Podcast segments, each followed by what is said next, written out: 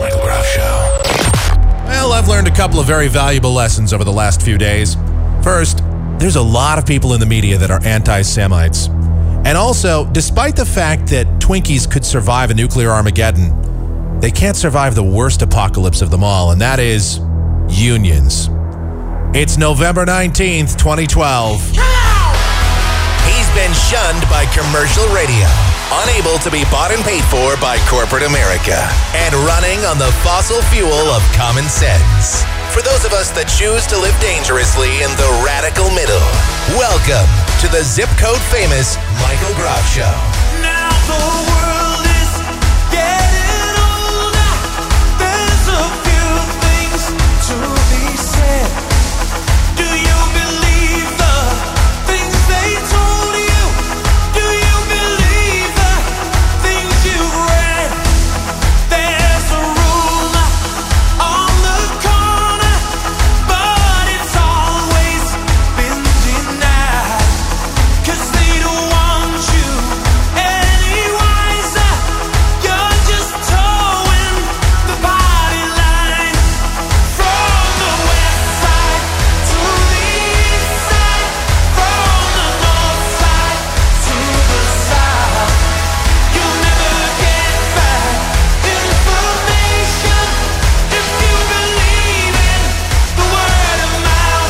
Know about you, but I've got bids in on eBay for a couple of boxes of Twinkies.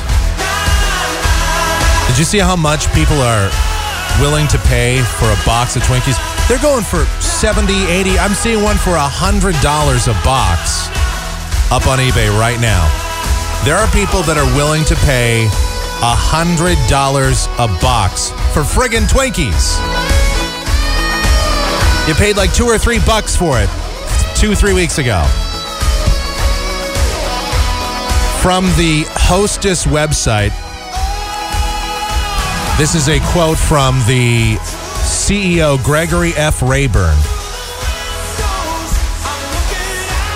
He says, quote, we deeply regret the necessity of today's decision, but we do not have the financial resources to weather an extended nationwide strike. Hostess Brands will move promptly to lay off most of its 18,500 member workforce and focus on selling its assets to the highest bidders. Way to go, unions. Way to go. Welcome in. It's the zip code famous Michael Groff show on a Monday. We're here. Mike at KMGX.com is our email address. It is Mike at KMGX.com. Michael Groff Show, AOL Instant Messenger. Groff Show on Google Talk. Michael Groff on Twitter. And for all Michael Groff related stuff, you can go to the one and only michaelgroff.com. While you're there, you can leave your feedback on our comments section. You can listen to this or any other podcast of ours. You can make a donation to this program. And of course, you can get interactive with us. The Twitter feed is actually up on michaelgroff.com as well. Um, you can email us there. There's just, look, it's all linked up. It's there. It's cool. It's the one and only michaelgroff.com. So the scoreboard right now shows Unions one, Hostess zero. Oh, and of course, uh, the other part of the scoreboard, the other column that you don't see there is total net jobs from this uh, particular union negative 18,500. Congratulations. It's very interesting the irony behind the union in the first place. Most of the people that belong to unions are of the liberal, sort of progressive mindset where they believe in the collective. They believe in doing for the greater good. And in this case, the greater good would have been to do what the hostess company wanted them to do. Look, Hostess was having a lot of trouble. They've been having financial trouble for the last several years, as have many companies in this economy. So they came to uh, the union and said, look, we need you guys to take a temporary 6 to 8% pay cut and a reduction in your benefits. And we're, going to stop paying into your pension for right now. This is only temporary until we get things going again, until the economy starts to pick back up. And you know what the union said? No. And, the, and Hostess said, listen, if you guys don't do this, if you don't do this, we very well could go bankrupt. All right, we could go out of business and everybody could lose their jobs. Not only that, the union then said, you know what, screw you. We're not taking your pay cut. We're not doing this. We're walking out. And they said, look, if you walk out, everything goes down the tubes. You guys lose, we lose. You're going to lose 18,000 all of you. Every one of you is going to lose a job. We're going to lose this company. And so guess what? The union instead of doing for the greater good, nope, they were looking out for themselves ultimately. The hostess company came to them and said, Hey, listen, really, we need you guys to help us out here a little bit. We just need a slight restructuring. Union said, Screw you, man. Screw you. We need this. Nope. Uh, look, we're going to go out of business, though. Nah, nah. We're looking for, uh, we're actually looking for a pay increase. Well, we can't give that to you right now because the economy just isn't favoring that. Well, that's too bad. That sounds like a you problem. That is the mentality of unions. Back at the turn of the 20th century, the unions were necessary. Oftentimes, employers took advantage of their labor force. You had people that would be forced to work 12 or 14 or 16 hour days for absolutely terrible pay. The working conditions were unsanitary, unhealthy, and it just came to the point where people had to band together and, as a collective unit, say to the employer, We are not taking this crap anymore, and that's that. And so they unionized. And really, unions grew out of that from the early 20th century. And that was fine. That was where unions were necessary. But the pendulum, as it always does, started to swing to the other direction. And before you knew it, we were back, we were in the 50s and the 60s and the 70s when unions such as the UAW, the United Auto Workers Union, they grew to be mega powerful. And people got just ridiculous amounts of compensation for their work, well above what the market was otherwise going to demand because you were in a union. You would be getting 30 and $40 an hour, oftentimes for minimal work. All these breaks and all these regulations, and oh, I can't come in and work overtime. I, I, I listen, I want to help you out, man, but the union says. Then there was the Airline Workers Union, which, of course, Ronald Reagan famously told them to get back to work when they were threatening to go on strike. When they actually did, they were going on strike. And Ronald Reagan, even though he really had no authority to step in, he did. And people listened to him because he was the president of the United States. But really, unions just kept growing more and more powerful. And you wonder why Detroit looks like it does today. This is not, this is one of those times I'm actually not slamming on Detroit. I'm telling you why Detroit is in the shape that it's in today. Because the unions got so powerful that companies said, look, we can't handle unions and the increasingly competitive automotive market. So, you know what, man? We're done. We're out. We're going to go someplace where we don't have to worry about paying guys 50 bucks an hour for doing nothing. We're going to go someplace where um, we're going to go and uh, we're going to hire uh, Sanjay and some turban wearing dude over there in India. We're going to go over to China. We're going to go someplace else and we're going to get people for uh, a tenth of the cost, a 50th of the cost that we're doing here. So the unions managed to price the automotive market right out of business here in the United States. Congratulations to the unions. And once again, the unions have killed off another slice of Americana. Yes, the very the very things that contribute to our high obesity rate make us all a bunch of fat asses. The Twinkie. It wasn't just the Twinkie, by the way. Uh, Hostess brands. They make the Twinkie, the Ding Dong, the Ho Ho. They make uh, man, I, I love. They make um, these little donut gems. These little, like little pack of donuts, like the mini six donuts in a package thing. Uh, I think those are actually made by Dolly Madison, but that's a subsidiary of Hostess brands. So even things like Zingers, which are kind of uh, Twinkie like in nature, but they're uh, they're usually they're like chocolate, I think, and they have the cream filling. Oh my God, Zingers! When I was a kid, I used to eat those damn things all the time: Twinkies and Zingers and Ho Hos and all that. And um, you know, uh, it was crazy. It's crazy to think that that's going to be gone. It basically is gone. Now, somebody is probably going to step in and start buying up all the marketing, all the merchandise, and the name Hostess Brands Incorporated. They're going to buy that up. Somebody will come along and probably resurrect the company. But who knows? It's hard to say. For now, the brand is pretty much dead. And of course, America being what it is, uh, people went out, they bought up a bunch of boxes of Twinkies, and now they're all putting them up on eBay for 50 bucks a box, 100 bucks. I saw someone had one up over the weekend for $500 a box. Some I don't know if they actually wound up selling it, but $500 a box somebody had some Twinkies up over the weekend. And you can blame unions for this. This is not spin. Look, Hostess Brands is not some multinational corporation that was just trying to maximize their profits. They were actually a company that was struggling already. They were already in bankruptcy court once uh, for whatever financial restructuring and and trying to get everything back on track. And they went to the workers and said, "Please, we really want to keep this company open. We want you guys to have your jobs. We just need you to restructure." And the, and the people in the in there said, "No, we're not going to do it." Uh, you know, we, we want to help you. It's the it's the old standard line. We want to help you, man. We do, but you know the union. Gosh, yeah, they just, you know, they won't let us do that. So, as a result of the union, as a result of the greed, you're now out 18,500 jobs. Congratulations. Twinkie is dead thanks to the union. That's who you blame for this. Now, look, before you send in your hateful emails and comments about me and how I hate on all unions, earlier this season, I stuck up for the referees in the NFL. I said that the officials union, I was right on their case. I was saying, hey, man, these guys are making a great point. The NFL, they can shell out a few more bucks for these officials. They can shell out a few more bucks for their pension. That's what they were already getting, and now you're taking it away from them. The NFL doesn't need to restructure. The NFL is not Hostess Brands Incorporated. The NFL is making money hand over fist. And really, we were talking about just a few million bucks to help out the refs. In a $5 billion league, we were talking about a few million bucks, a drop in the bucket for these officials. That was the difference in the contract. So no, I don't think that the the two are the same. Sometimes a union has a good point. Uh, very rarely. You know, the teachers union in Chicago is another example of one where really if I were in charge, I would have just fired all those teachers. I would have said, "All right, you guys want to go on strike? See ya. We're hiring other teachers." Now hiring now hiring other teachers. Come on in. Come on in, everybody. And you know, the funny thing is, there were some people at the Hostess brand, some of the people on the uh, in the union that crossed the picket line and said, "You know what? I need the job. I'm going to work. You guys can have your stupid little principles and your little pity party here and all this. I need a job. I need to put food on the table. So that's what I'm going to do."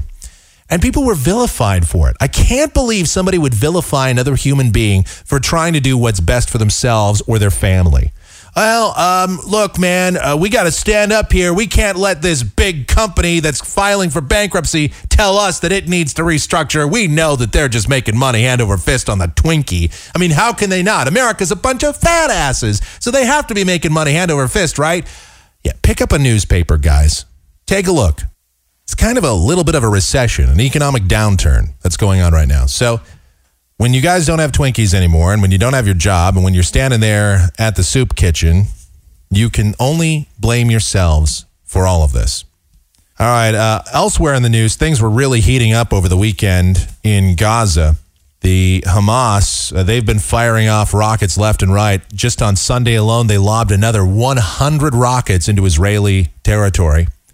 The Israelis have responded with smart bombs and with um, coordinated attacks. The problem is, is here's what the Palestinians do: they build their rockets, they build their little um, their their silos, they build their uh, their little stations right next to hospitals and schools and residential areas, so that if you're not careful, if you're not precise on where you shoot back to blow up uh, these rocket launchers, you're going to wind up blowing up a bunch of children or a bunch of sick people. And then, of course, you're going to be vilified by the United Nations because, well, how could you blow those people up?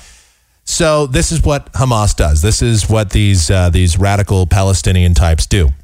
So they fire these rockets, and I want to make sure that I emphasize to you that the rocket fire that Hamas puts into Israel is indiscriminate. It's completely random. They're not targeting any one thing. They're just hoping to hit anything they possibly can with these.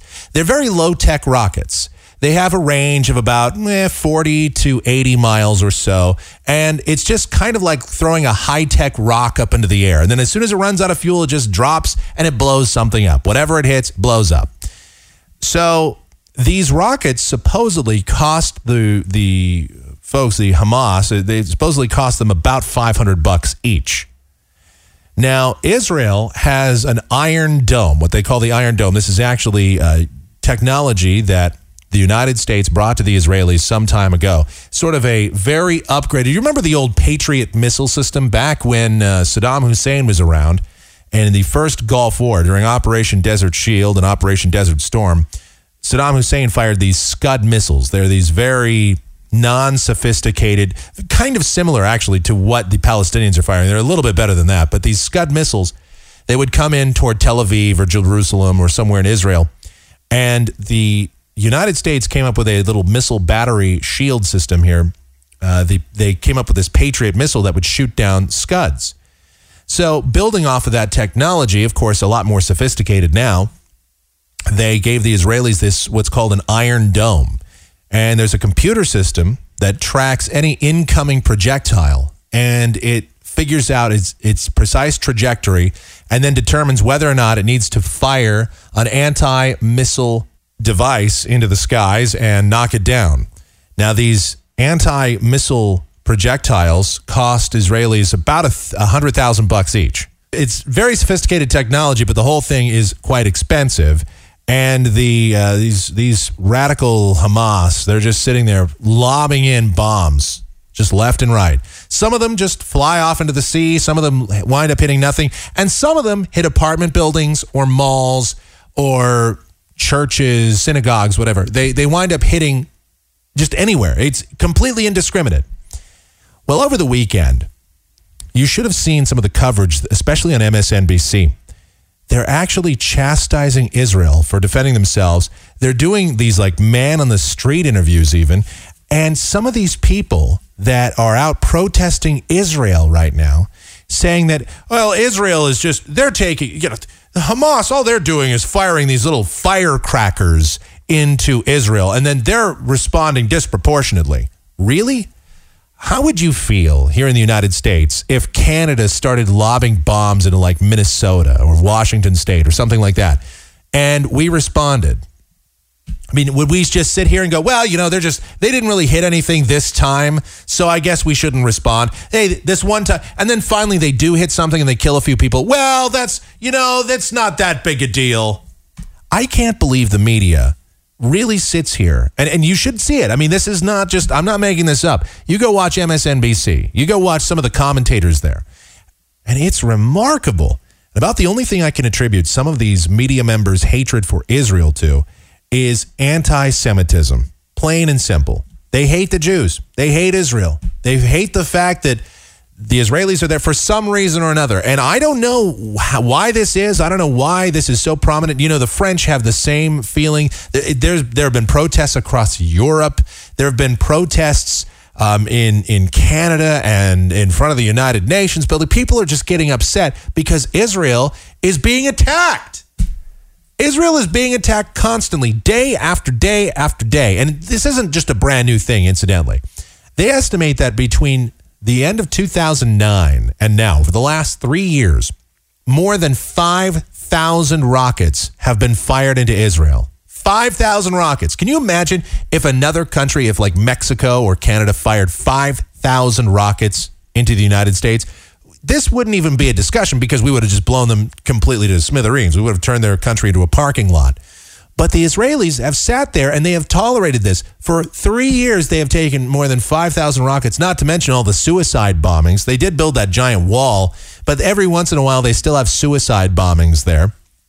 People manage to do get in there occasionally and still do that. And uh, there are people that somehow still think that um, that Israel is to blame.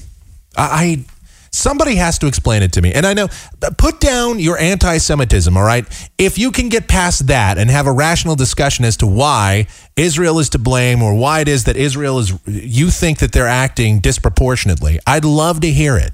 I'd love to hear a good justification. I so far have not heard one, aside from, well, they're just Jews. I don't care. The, the, the Jews, they're always in the wrong anyway. I've always, I keep hearing that. I keep hearing these ridiculous, weird justifications in the media. I don't know. All right. Uh, speaking of the media, I don't know how many of you saw this over the weekend either, but uh, guess who was on Saturday Night Live? Yes, everyone's favorite governor, the fearless Chris Christie, was on Saturday Night Live over the weekend. Now, I didn't actually see the appearance. I just saw that he was on there and I, I read a little bit about it, but uh, forgive me, but I thought that the people of New Jersey just had a natural disaster blow through there about three weeks ago. And that there are people that are still without power. There are people that are still without their homes. There are people that are still looking for some compensation. And uh, food and shelter and all this kind of nonsense. And I can only imagine if I was in New Jersey right now and my home was either damaged or destroyed, and I managed to get to a friend's house who does have power, who does have cable or satellite or something. And I'm sitting there, I decide to turn on the TV for a little bit of entertainment to cheer up my otherwise dreary life from losing my home. And I turn on Saturday Night Live and I see my governor on Saturday Night Live yucking it up and making jokes and self effacing fat humor and all this other kind of stuff. And uh, I'm sitting there going, wait a minute. Why is he on TV when I'm still suffering? Why is he on TV when I still have problems, when this state still has so many problems? If I were the governor of New Jersey, I wouldn't have time to be entertaining the masses on Saturday Night Live. I would be busy trying to get my state back together. That's just me. Maybe I'm different, but I thought that if you're elected as the chief executive officer, essentially, you are you are the CEO, you're the big cheese, you are the chief executive of the state of New Jersey. All right, you are ultimately in charge. The buck stops with you. Don't you think that maybe you would be out there doing a little bit more than yucking it up on Saturday Night Live? Oh, oh yeah, you know. Come on, man. It's it's time to get a little serious here. You have people that are still uh, in in bad situations in the state of New Jersey. Yeah, things are getting better. Yeah, FEMA finally decided to show up. Some people finally decided to help out. Uh, There's there's been a few changes. Things are looking up a little bit. Still, I don't think you should have your governor running around on Saturday Night Live and making jokes and being all happy and fun loving when you have this still very desperate situation for some people going on in your state, the state that people have elected you to help protect and defend. What are you doing? What's going on? Speaking of that, where the hell is Barack Obama? Oh, well, he he's going to get around to helping out the folks in the Northeast as well. He's going to get around to dealing with that situation right after he goes to Burma. Yes, he wants to be the first president, or he's he is going to be he is the first president to ever appear in Burma. Well, that's good. I'm glad you're going into the record books for that. The people did reelect you, and I bet that some of the people that reelected you were even in the Northeast and were devastated by Superstorm Sandy. And they would probably like to hear your thoughts on how things are progressing. But, you know, right now you're busy getting into the record books and you're off in Burma and in Cambodia and uh, a lot of very important stuff going on in Cambodia these days, as, as I understand it, um, and Thailand, and just all over uh, Asia and whatnot. So I get it. You're off in Asia, and I I'm sure that what you're doing over there is extremely important. It's probably a lot more important than the suffering of people in the Northeast U.S. I get it. I, I understand. You, you're in the record books. You're the celebrity in chief. You're doing whatever it is that you do. That's fine. But uh, the, the the meter's running, Mr. President. We would like to see some answers. I would like to know. I'd like you to give another speech, maybe, and address what's going on. You're the guy that always gives these press conferences and these speeches. You're always out there, always in front of a microphone, always in front of a camera. So why not address the victims of Superstorm Sandy? I've only been calling for this on this podcast now for what, three weeks? Maybe? Well, since the storm, I've wanted to see what the response has been, and it has been painstakingly slow. Yeah, FEMA's in there. Yeah, they're getting some help. I would just like to hear the president talk about it a little bit more. Wh- Why not? The media was so critical of President George W. Bush following Hurricane Katrina. So why can't I be somewhat critical of President Obama following another natural disaster in which there has been a very bad response? And it's not just President Obama; it's Governor Chris Christie. It is. Uh, it's all across the board. It's Governor Cuomo of New York. I want some speeches. I want some answers. I want people to be held accountable. I want some heads to roll. Why not? Why? What's wrong with looking for a pound of flesh when clearly some people were wronged here? Boy, oh boy, I can't believe it. you got a governor that's he's spending so much time on Saturday Night Live. He's taking a page right out of the president's playbook. When's uh, the president due to appear on David Letterman again, or Jay Leno, or Jimmy Kimmel, or or who's Jimmy Fallon? When is he going to appear on those shows? Because he's due. He hasn't been on one of those shows in like two weeks, so I'm sure he's due to reappear. Oh my goodness. Okay, um, I gotta I gotta take a break. I've already been going on for 25 minutes almost, and I am sometimes it's a wacky world, and I'm just far too much in disbelief over all of it. We don't have any more damn Twinkies. I can't get a, a ding dong or a ho ho or a donut gem. I can't get any of these things anymore because because you guys uh, decided you unions. Thanks a lot, guys. I mean, really, how am I supposed to maintain my girlish figure? Can't have my Twinkies and ho hos. At least the donut place by my house is still open. That's good news. All right, when we continue, we'll have the Michael Groff Show Stupid News File. That's all ahead. Also, got to talk about a guy in Oakland that gets arrested by the TSA for wearing a watch at the airport. It's a little bit more complicated than that, but that's pretty much the bottom line, the nuts and bolts of the story. And whatever else is on my mind, it'll just drift out eventually. You know how it goes. It's the zip code famous Michael Groff Show. We'll be back. It's the torturous journey through the mind of a madman. Prove to yourself what scientific tests prove. You're listening to the Michael Groff Show.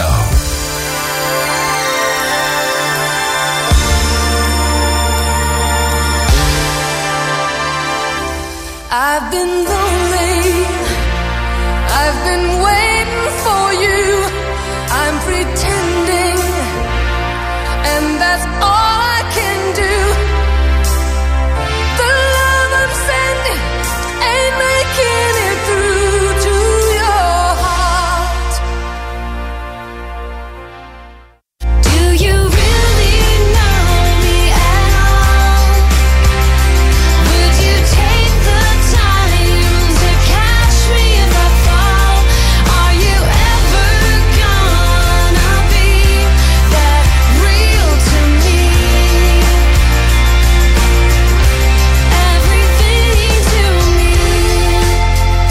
with segment number two. It's the zip code famous Michael Groff Show, and we do have this report in. Hot off the presses. Roger Goodell, the commissioner of the NFL, has seen his shadow. We will have at least six more weeks of bad officiating. I don't know how many of you caught it over the weekend, but boy, oh boy. Was the officiating bad this weekend or what? I thought the replacement refs were back. I thought I thought there was another union strike in the offing. The I thought the referees just decided to get up and walk right on out. It was bad news. The Falcons Cardinals game over the weekend, that was one shining gem of an example. I don't know if you saw that Redskins game either. The uh, wow, that was atrocious. Redskins, Eagles. The Redskins got a lot of gifts in that game thanks to the officials.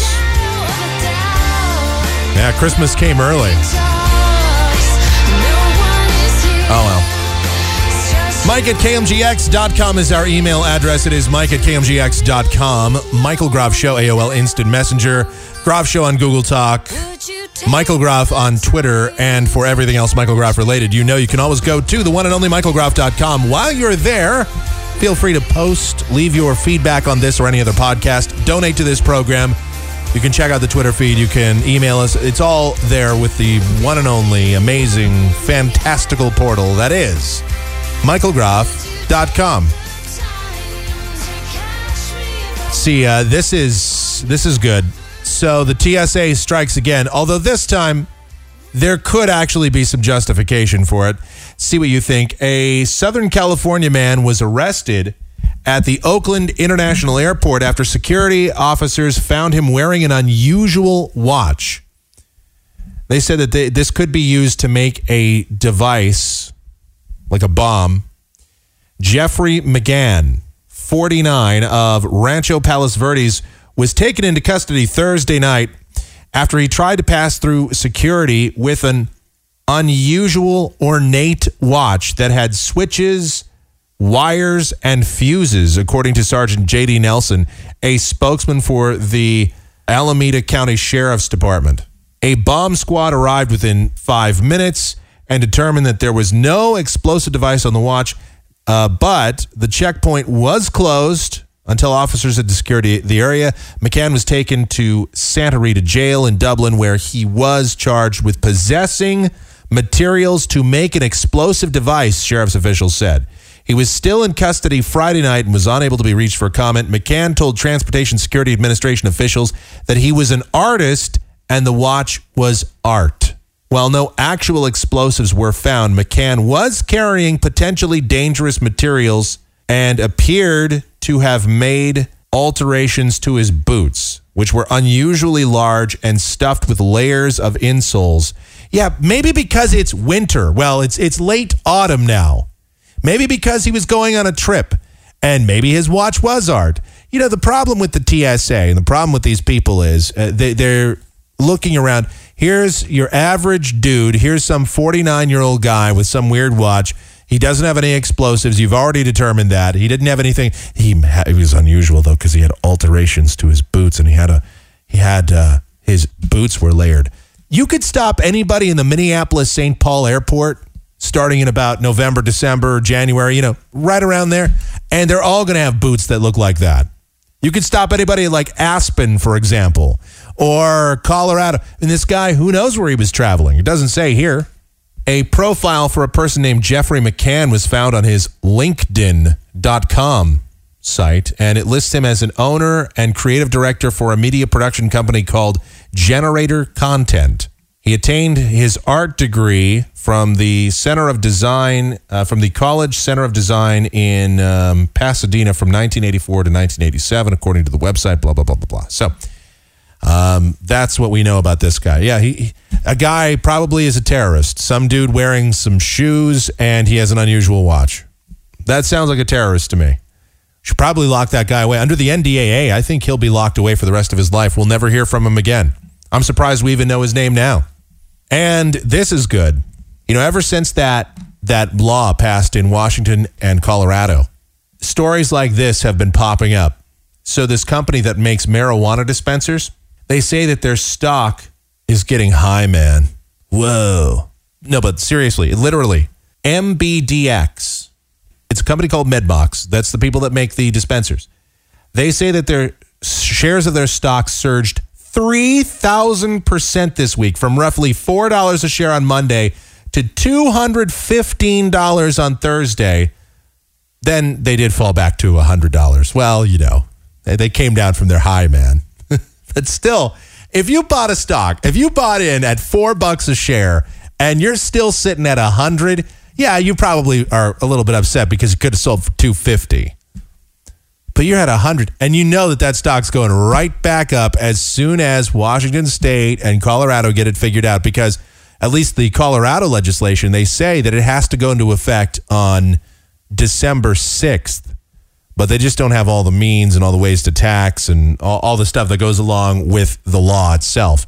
But still in a news release today the company said that the stock's rocket launch has sent its market cap skyrocketing from $45 million at the start of the week to a staggering 2.3 billion. This is a company that's worth $2.3 billion. A dispensary.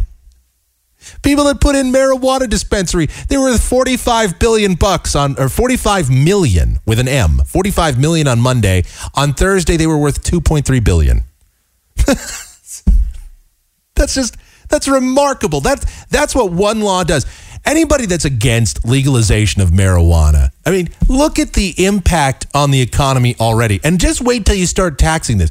You get people that smoke weed, I'm telling you right now, people that smoke weed, they will buy it. It's just like alcohol. Really. It's actually less dangerous than alcohol. People are just going to buy it, they're going to smoke up, and you're going to rake in tax revenue like you couldn't even imagine. At the height of the trading this week, six hundred to seven hundred thousand dollars worth of purchases were made, an unusually high volume for a company of that size. It was astonishing. They also go on to say here um, that they really couldn't understand why this was happening, other than the fact that there was a high demand for a stock with limited supply because it's a dispensary and the law is about to go into effect. Medbox is in discussion with its attorneys to see if it can reward early investors with company owned shares. They don't want company owned shares, they just want weed. Let's see, but it's very risky to invest in drugs prohibited by federal law. Nearly 500 of the estimated 3,000 dispensaries nationwide have closed for uh, or or were shut down by the federal government in the past year, according to SlickGuide.com. This is the more unusual part, and this is the area that we really haven't even talked about this. Aside from, I think a couple years ago we talked about how there was a raid on a Michigan medical marijuana dispensary. But this is now a law in the state, in the state of Colorado and in Washington, where marijuana is just plain straight up legal. No cards, no nothing. You can just you set up a dispensary, people come by, they buy a bag. You can possess up to an ounce. An ounce is a lot, especially with pot today. An ounce is a lot. All right. Uh, Look, it, it doesn't take more than a couple of hits and you're feeling it. You don't even need to smoke a whole bowl. If you smoke an entire bowl and if you do it too fast, listen, man, you're going to be immobilized. There's a couple of problems here. One, federal law says you can't have marijuana. It's a violation of federal statutes. Obviously, federal statute oversees, it supersedes state law. Nevertheless, cops in your local jurisdiction in Colorado or Washington state are not going to turn around and sit here and enforce drug laws. They're really not, especially if it's okay in the state books.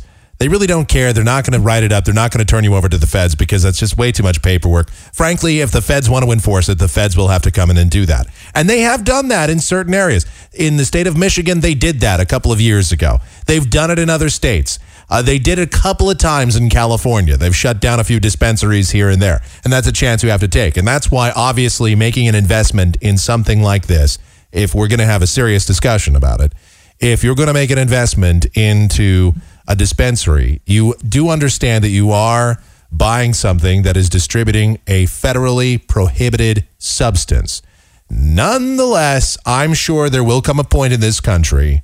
I never thought I'd say this, but I'm sure there will come a time in this country where marijuana may become legalized. I don't know if it'll happen anytime soon, but knowing that the shift in this country has gone a little bit further to the left, knowing that we are moving towards social liberalism ever so slowly, like an iceberg, but we're, we're getting there. Actually, it's it's becoming uh, faster and faster. It's definitely accelerating, and I don't really have a problem with it. I know that there will come that point, though, where we overturn these federal statutes. And when that happens, I think uh, everything's going to be great. In the meantime, states are going to handle this on their own. What what happens? Do we go to court over it? Is this a 10th Amendment issue? I know there are already existing federal laws. Does this go before the Supreme Court? What's going to happen with all of this? Because the state is going to be profiting off of this. State of Colorado and Washington, they're going to come up with a way to tax this with through the dispensaries. And if that happens, what does the Fed do? What can the federal government do? And if the federal government tries to do something, will the state step in and say, you know what, you can't do this? I don't care. We don't care what the law says. This is now putting money in our coffers. This is helping to balance our budget.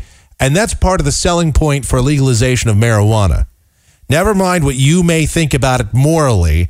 You know, put down your ethics and put down your Bible for a second. Let's just face it. These are tough economic times, and there is nothing wrong with the legalization of marijuana. I mean, if we're going to have alcohol legal and we're going to have cigarettes legal, you might as well just take the full Monty here and have marijuana legal. You're going to get a bunch of tax revenue from it. You're going to have a balanced budget. There's really not a whole lot you have to worry about here. I think it's win win accept it. And as for my thoughts on whether or not it'll become legal across the country, I don't know. As long as Georgia, Alabama, Mississippi, Louisiana, Arkansas, Texas, Oklahoma, Kansas, Nebraska, North and South Dakota, and a few other western states are around, Tennessee, yeah, Kentucky, as long as states like that are around with their Bible Belt, uh, I don't know. I really don't know if that is ever going to be a realistic possibility states still have quite a bit of pull. You ain't gonna make no weed legal around here. They can show up to the polls. They can be totally drunk. These yahoos. They can be blown out of their skull on moonshine, and they can be smoking a cigarette. But they will sit there and object to marijuana while they're swilling down their old Milwaukee or Busch beer or Budweiser, whatever the hell these rednecks, these toothless rednecks, are going to sit there and drink while they're chastising people that smoke marijuana. Hey, you got you know you know the Bible says it's that mentality that you have to fight against. It's the Bible belt that you have to fight against. Most other people have decided that this is okay. I'm just looking at it right now. Never mind the fact that I, I would enjoy it. Also, I would enjoy that marijuana would become legal in more states. I think that would be wonderful. But let's look at it just from the financial aspect. Man, what a great thing! What a great thing. There's there's part of that revenue. There's part of that income uh, revenue stream that everybody wants. and that is so necessary to balance budget. I bet Colorado now has a balanced budget after all this goes through. If they manage to follow through, if they get taxation out of this, yeah, I would uh, really think that the, you're looking at a balanced budget for the state of Colorado. The people like it. And Colorado is somewhat a conservative state. I mean, in, some regard, it is. It's more conservative than the state of Washington, and yet they still managed to get it passed there. The state that ever that totally surprised me was uh, a couple of years ago when California rejected med, uh, not medical, but uh, rejected marijuana completely. That was very bizarre. All right, well, these are just things to think about as we go forward. Certainly, there's going to be interesting legal challenges and a lot of stuff to talk about on the show. And that's really what matters to me is are there going to be things to talk about? And as it turns out, looks like there's going to be. All right, meantime, I do have to take a break. We will get into more of this stuff. We've got the Michael Groff Show Stupid News file still ahead and whatever else I feel like throwing at you. You know. We'll get to it. Stick around. More coming up. Michael Groff Show. It's the zip code famous Michael Groff Show. We're so close,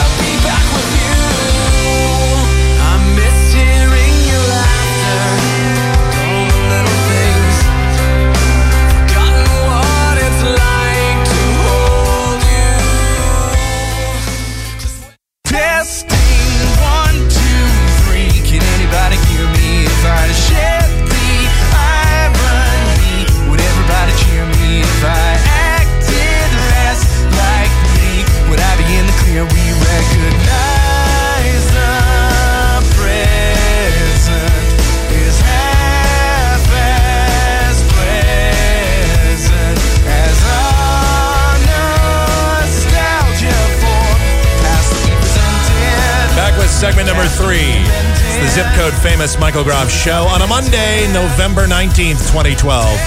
Mike at KMGX.com is our email address. That is Mike at KMGX.com. Michael Groff Show on AOL Instant Messenger. Groff Show on Google Talk. Michael Groff on Twitter. And for everything Michael Groff related, it is the one and only MichaelGroff.com. While there, leave your feedback on this or any other podcasts. Or, of course, just make a donation to our show. You can check out the Twitter feed, everything else. It's all linked up right there at the one and only MichaelGroff.com. A few housekeeping things here as I look through my desk and see some of the other notes I've had from other shows. Some things I just, I guess I've neglected to get to. I see that Rihanna has a new single that's come out. I think that's out either tomorrow or it came out last Tuesday. But Tuesday is the day that new singles drop the business. Eh, anyway, uh, so she's got a new single out. Her and Chris Brown have teamed up to make a new single. This is always good. It's called Nobody's Business. And as you know, if Rihanna puts out a single called Nobody's Business, well, with Chris Brown, you know what that's all about. It's all about the fact that it's none of your business what she's up to. And I'll agree with that just as long as you don't call the cops and you don't tell us your sob story the next time he beats the crap out of you. Look, I have total compassion for people that are the victims of abuse, domestic abuse, whatever. But I my compassion only goes to the point where you know you're in the bad situation, then you eventually decide you're going to get out. And if you go back to said situation, then if something bad happens to you again, at what point do we have to say, well, you kind of are getting what you deserve? You know, and for you to say nobody's business, that's fine. So I'll tell you what, it'll be nobody's business until the cops get involved. And then it becomes the taxpayer's business. So, all right, as long as uh, he doesn't beat the crap out of you, fine, fine. But we don't want to hear about it anymore. Okay. We don't want to hear your story anymore then. Okay. Thank you. That's all. Rihanna, nobody's business. And it's just going to be another song that sucks anyway. I haven't heard it. I don't know. I heard a little clip, but I can't really. Well, I mean, they sound all the same, all these Rihanna songs. I can't tell one Rihanna song from the other. The, the only thing I know is whenever I hear that stupid song, Disturbia, I will say that dumb thing will get stuck in my head. I hate Rihanna. I can't stand most pop music, but if I hear that, if I hear that Disturbia, It gets stuck in my head, and then I'm done. I'm done for the rest of the day. And, you know, I, I oh my goodness. Oh no, no, no, no. Let's, What's wrong with me? what's wrong with you? That's a good question. Why do I feel like this? Probably because Chris Brown beat the hell out of you. Crazy now. No more gas in the red. Can't even get I'm not rooting for her to beat to be beaten, okay? I am not rooting for anything bad to happen to her. I just don't want to hear your singles. I don't want to hear your music about how it's nobody's business. See, this song, this part not so much, but just the the opening part and then the refrain. I'll hear it and then I just walk around singing that one part. It's one of those songs too that it only has one real part. I don't even understand any of the words in it except for the word disturbia, which isn't even a real word, but well, it is. It's yeah, it's a Rihanna word. Yeah. Blah blah blah blah blah. Disturbia. See, nobody knows what the hell she's saying in the rest of the song. I mean, yeah, if you look it up, you know what she's saying. But if you don't cheat, if you just decide you're not going to go to the internet, you don't know what's what's going on in there. So that's Rihanna. She's got a new song out. Big deal. That wasn't the new song. For those of you that are going to email me, that's the song that gets stuck in my head. That's the only song I recognize that's different from any of her other songs. All of her other songs sound exactly the same. I wouldn't know one from the other. All right. Um, oh, you know, we talked about unions and strikes. Well, you know, the other thing that we haven't really gotten into is Target and Walmart. Now, there's a big, big fuss going on right now among the shareholders and among a lot of the workers at Target because they had this brilliant idea that they're going to open their doors on Thanksgiving night. So after you've consumed all the turkey and the ham and the mashed potatoes and the cranberries and the stuffing and the pumpkin pie and all the other and the beer and the football and the wine and everything else, you're supposed to drag your tryptophan ass out of the off the couch outside, waddle your ass over to Target or drive over to Target at 8 p.m. on Thanksgiving night and start buying stuff for Christmas. Because as you know, this year Thanksgiving is especially early, so you'll have more than a month. Have more than a month to do your Christmas shopping or your holiday shopping. If we're going to be PC around here. Target wants to open up at 8 p.m. on Thursday night. And the workers say, you know what, we're just not going to do that. And Walmart is facing the same problem. In fact, Walmart has employees that are already walking out. They've already started to stage a walkout just to let Walmart know exactly how it's going to feel if you open your doors on Thursday night. We're just not going to participate. Yeah, so let's see. Uh, according to this, at least 30 workers from six different Seattle area Walmarts have already gone on strike. Organizers and Walmart staff at the Our Walmart group said that the group, which is not a union but has close ties with labor movements, is seeking to protest what it says is a low pay, too few hours, and retaliation by managers against workers who speak out. Look, you're working at Walmart. I'm sorry to tell you this. And, and believe me, look, I, I know that jobs are tough sometimes and it's hard to come by. And I understand that some people that have college degrees are being forced to work at Walmart. But here's the thing if you don't like it, try to get a job somewhere else. We all know that Walmart, that whole managers, uh, man, that whole conspiracy stuff about, hey, managers try to just put down the man. If you speak out, man, managers are gonna put the smackdown on you. You know what? If you were an employee of mine and I and, and you spoke out, I was a manager and you started speaking out, depending on where you were speaking out. I mean, if you were like on the floor speaking out, I would probably tell you to shut up too. They try to suppress us, man. They're trying to put us down, man. Trying to put look, you're working at Walmart. Let's chill out. All right. Let's not take it too seriously here. I understand it's your job. I get it. You're you're complaining about too few hours, and then they're giving you an opportunity to work. They're saying, "All right, we're going to open up on Thanksgiving night at 8 p.m." I thought WalMarts were all open 24 seven anyway. At least the one by my house is. I know that's the super Walmart. Some of them are not. Regardless, so now they're saying, "All right, we're going to open the doors Thursday night, 8 p.m." be there. And they're saying, hey, you give us too few hours to work and low pay. Well, the low pay is expected. It's Walmart. They don't have to pay you very much. They're not paying the illegals that they hire. I'm sorry. The they're not paying the undocumented workers that they don't hire because that would be illegal, of course, even though they've been busted for it. Look, they don't pay those guys very much. So what, what makes you think they're going to pay you? Walmart. Walmart, you know, look, if you work at Walmart, here's the thing work somewhere else.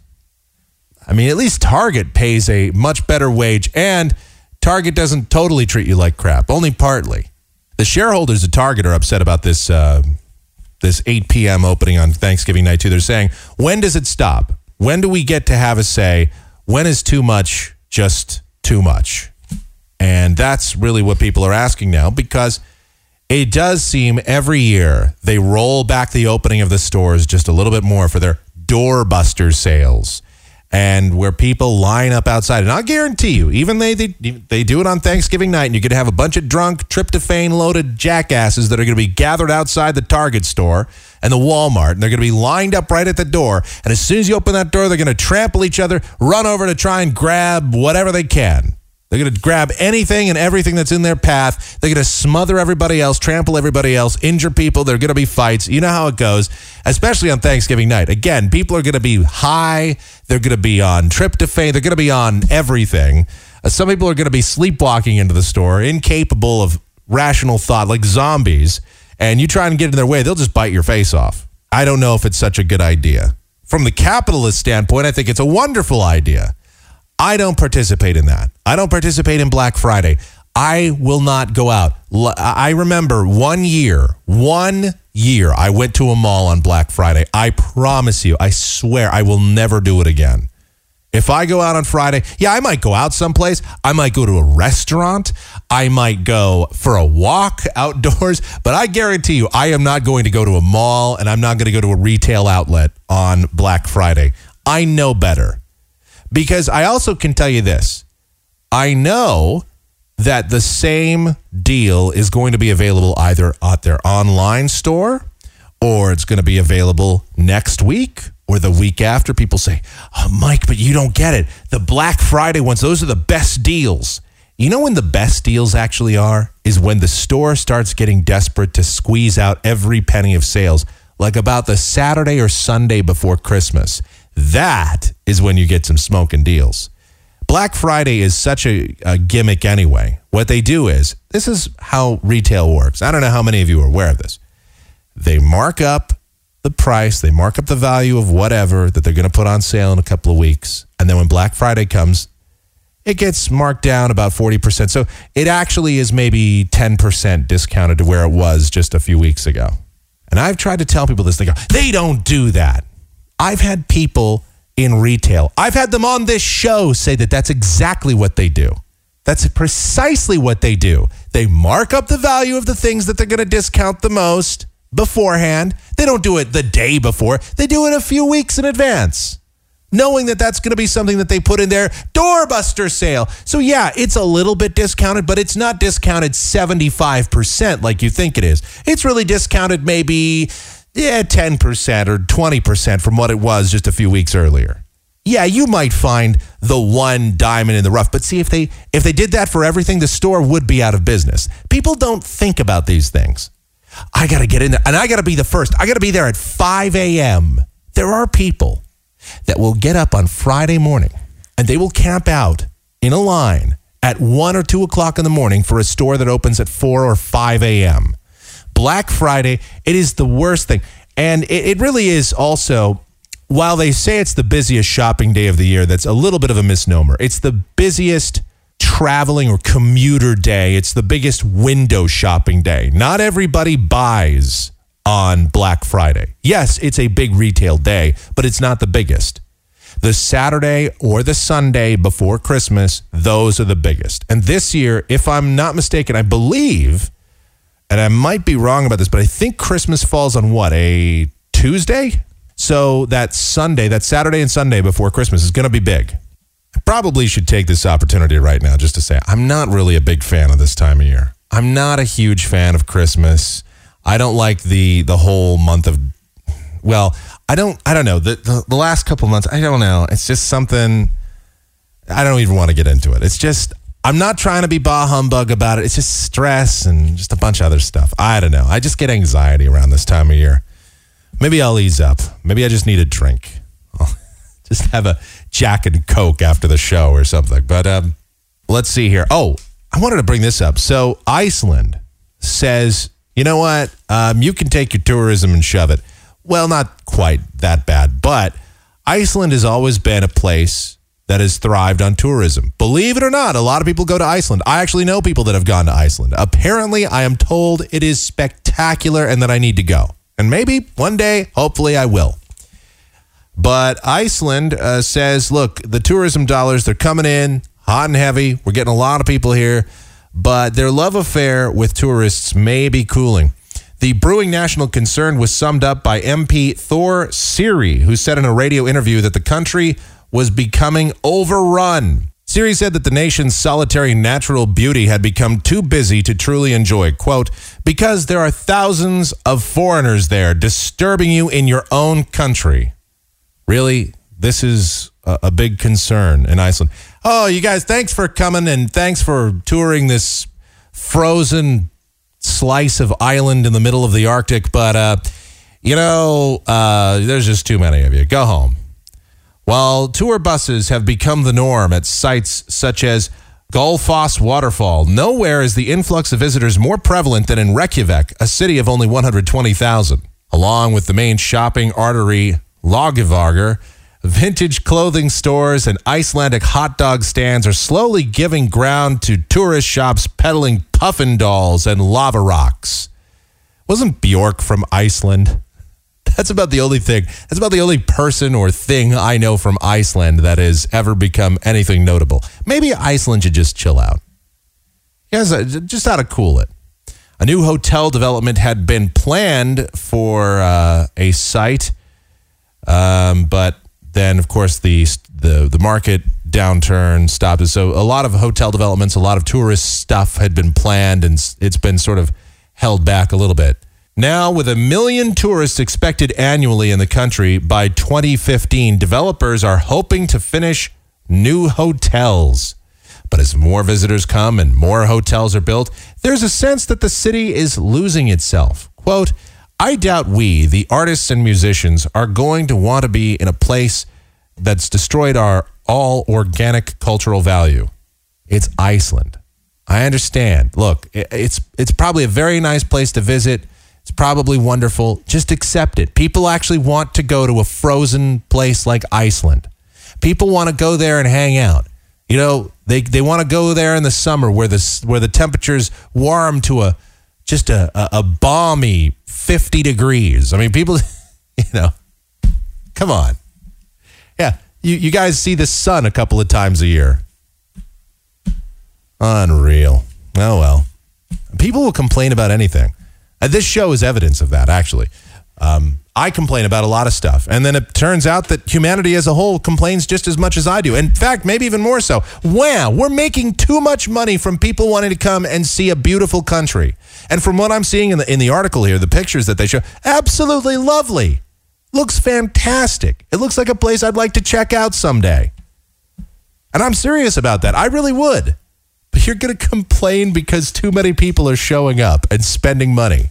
I do the same thing here in Arizona. Except the difference here is that the people that come and visit Arizona are just, they're people from godforsaken places like Indiana and Maine and Vermont and New York and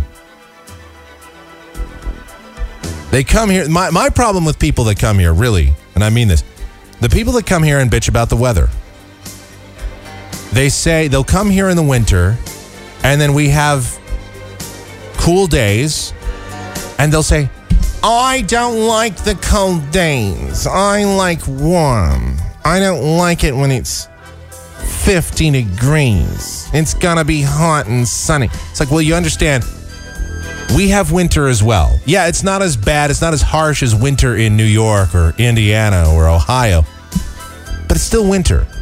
It's not 100 degrees here in the winter. That's my problem. And the fact that people that come here, they They're just jackasses. PhoenixisFull.com, all right? Just understand that.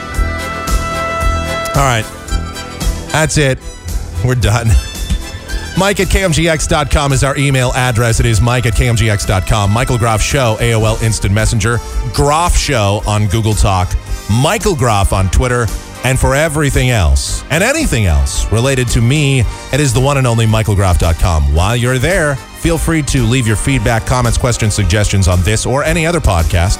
Make a donation to our program. We would appreciate that. It's all there. You can connect to us at the one and only michaelgroff.com. All right. Thank you so much for listening. Really do appreciate it. We'll see you for another program again uh, real soon. Have a great night. It's the zip code famous Michael Groff Show. I always have a few seconds left over that I just don't know what to do with. I'll just enjoy the music. Yeah. You should too.